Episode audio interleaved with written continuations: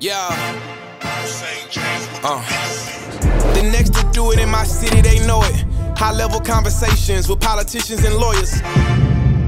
What's going on, good people? My name is Jory Miller, and this is Casting Pearls, episode five out of eight. And I'm before you and want to be talking about changing your narrative. But before I get into that, I want to talk with you about you know casting pearls uh, in general, right? And also a little bit about myself as well. If you're just turning, tuning in to Casting Pearls and just being introduced to myself. So, Casting Pearls is a podcast that I've been sitting on for a while and been very convicted about establishing and creating. And people that I want to reach and target on this platform is purpose driven people right? And I know that that's very broad and that's not very niche at all. I think that's okay. I want to help people, right? Some people don't get into opportunity to a place where they can go and accomplish or get after some of the desires of their hearts or have a realization that it's even possible or don't gain certain knowledge into certain points in their life. I want to be able to reach those people and encourage them that it's not too late for you to be purpose driven to make an impact to change your narrative to try to live a life that's honorable unto God and to live a life that is impactful where you will leave the world better than what it was when you got here. I am to strive to reach purpose driven people because many are called, but many few answer that call. So it don't matter who sows the seed. It doesn't matter who casts the pearls who gives the information? As long as the message get there as long as the seed is planted that's the only thing that matters. We're all qualified to receive it. We all are here still living. If you're before me you're listening to this you hear this that means to me that you have purpose. You have air in your lungs. You know you can inhale exhale you're breathing you alive that means you got purpose. So my goal, and I believe the goal for our creator and our existence is to be purposeful, and we all here for a reason. So I want you to get after it because I'm getting after it, and I want us to be co-laborers, and I want us to go after what we were put on this earth to do. Because life is short, and we ain't got time for no games. We here to have fun. We here to enjoy it, smell the flowers, but we are also here to get to the business. All right cool beans. I also want to say that slight digress real quick, but I promise I'm gonna get into the podcast, right? So I believe that the easiest people to help are those who want it. Those who want help a lot of times are already seeking it or they're already helping themselves. It's always been my desire to meet people at the point where they are trying to do better. They're trying to do good. They're trying to turn over a new leaf because I understand how difficult it can be to defy gravity or make change. And I said defy gravity because no, last episode I uh, expounded on this, but again, like to make change or do a different thing is very hard, especially when you're one of few people who are trying to do that. When that's not the cultural thing to do, the change you're trying to make is not aligned with the culture, are not aligned with the narrative of the story of the statistic or the stereotype, you know? And you're trying to do a different thing, and this thing is good. I strive and hope that this podcast podcast and be a platform that reaches people near and far where they are and help catapult them in the direction that they want to go. I'm a man of faith. I believe in Jesus Christ. So I believe at some point everybody has interest or inkling or they attempt to kind of believe. Everybody has a measure of faith according to the Bible. So I want to meet them where they are. You know, I want to be, hey, this is read the, the epistle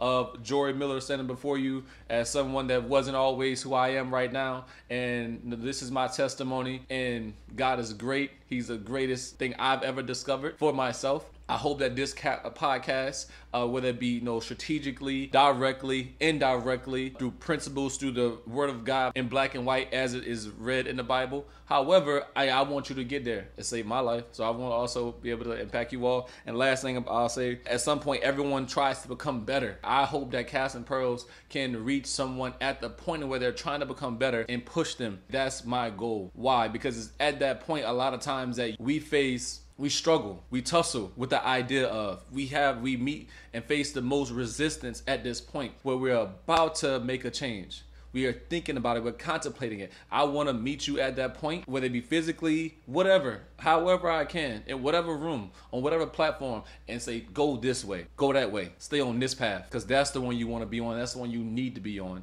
that's the one you are meant to be on. I'm on this same path, and I want to say, hey, follow me, follow me as I follow him and so on, right? So that's that, man.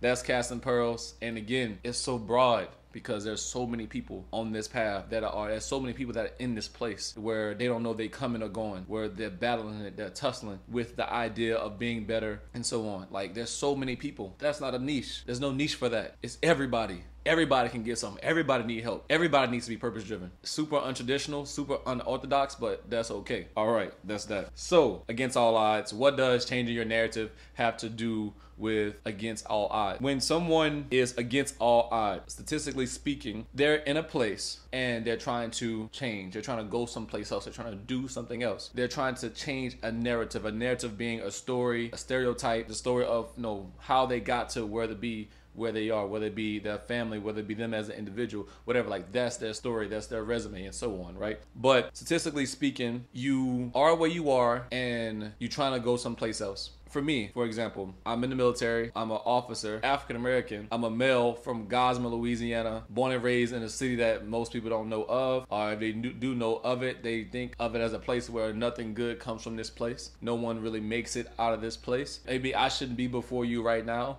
doing what I'm doing and talking about what I'm talking about and trying to persuade, encourage, educate, equip you to go and be purpose driven. I shouldn't be statistically speaking, I shouldn't be here. And maybe you are in the same situation. You have a job that you wasn't qualified for. You have resources that from you know your lineage or from generation previous to you did not have, but yet you have them. You've been through so many things, yet you're still in your right mind when you should not be in your right mind. You have the right to be called crazy. People are surprised that you don't have PTSD. They are surprised that you don't have a, a head full of gray hair, yet you're here, yet you are in your right mind. You have beat the odds. You have changed your narrative. A lot of times, uh, based on what has happened in the past, on your resume, what you've accomplished, what you did, your deeds, and so on, what people have witnessed, who they know you to be. A lot of times, people can draw conclusions and they could make assumptions about what your future holds. For example, maybe someone that's a felon that has gone to jail, they have two strikes against them. Statistically speaking, it's highly likely that they're to end up right back in jail. But the same thing, a repeat offender. You want to change your narrative right? I know that my my history, my story, my family narrative, who you know, my my last name. I, like my dad's a West. I mean, you mentioned my dad, Boo West, in Ascension Parish or in Louis, know, that area. He may be known for X, Y, Z. You mentioned my mom. Um, you mentioned my great great grandfather, my cousins, and so on. Then they're gonna say, okay, you related to them. I think, well, you you may be this kind of person, and so on. But if you are trying to now change this narrative, and there are some sustains, there's some things that you may want to keep, how far you've come, and you know, just qualities that you appreciate appreciate about yourself, but there may be some things that you want to change because you, when you think back to your past and what it consists of, you don't want your future to look like that in no way, shape, or form. You want to change your narrative. Next year, this time, you want to say, okay, I've been able to do X, Y, Z, but no, two years before that, I was not doing so hot. I want to continue to just push the envelope and to go further and to be better. You want to change your narrative.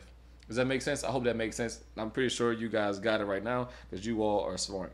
My instructor says that in the school that I'm in right now. So, how are you going to change your narrative? You're going to change your narrative by having a vested interest in your life today so that you can have a better tomorrow. But this is the kicker right here. While you're having a vested interest, right? And a vested interest being a personal investment in something, a lot of times it's very easy to not have a vested interest in your own life. What does that look like to not have a vested interest in your own life? And going through the motion, right? Uh, just ex- simply existing, right? Not trying to give yourself a better tomorrow, right? You just waiting for yourself to expire. If you're being logical, rational, uh, reasonable, realistic, right, with yourself, and you're trying to accomplish something, say you just graduated from high school, say, okay, these are my options. If I'm being realistic with myself, I'm gonna go and take a job at the shipyard, right? And I'm gonna go do this, this, and this, and I'm gonna work the shipyard for the rest of my life. But I want to encourage you to not be realistic, to not be rational, to not be logical. I want you to think outside of your narrative, what has been. Allow yourself to be exposed to better. And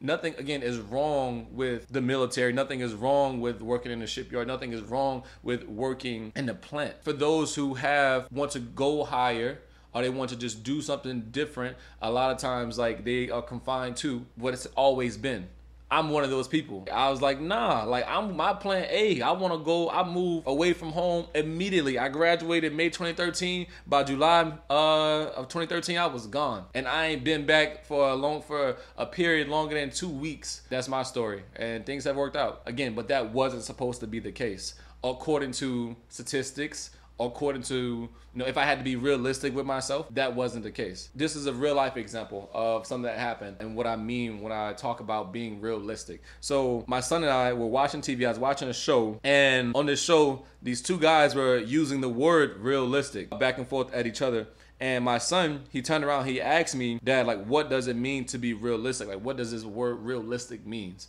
And I struggled. Like, I had, like, I had my tongue.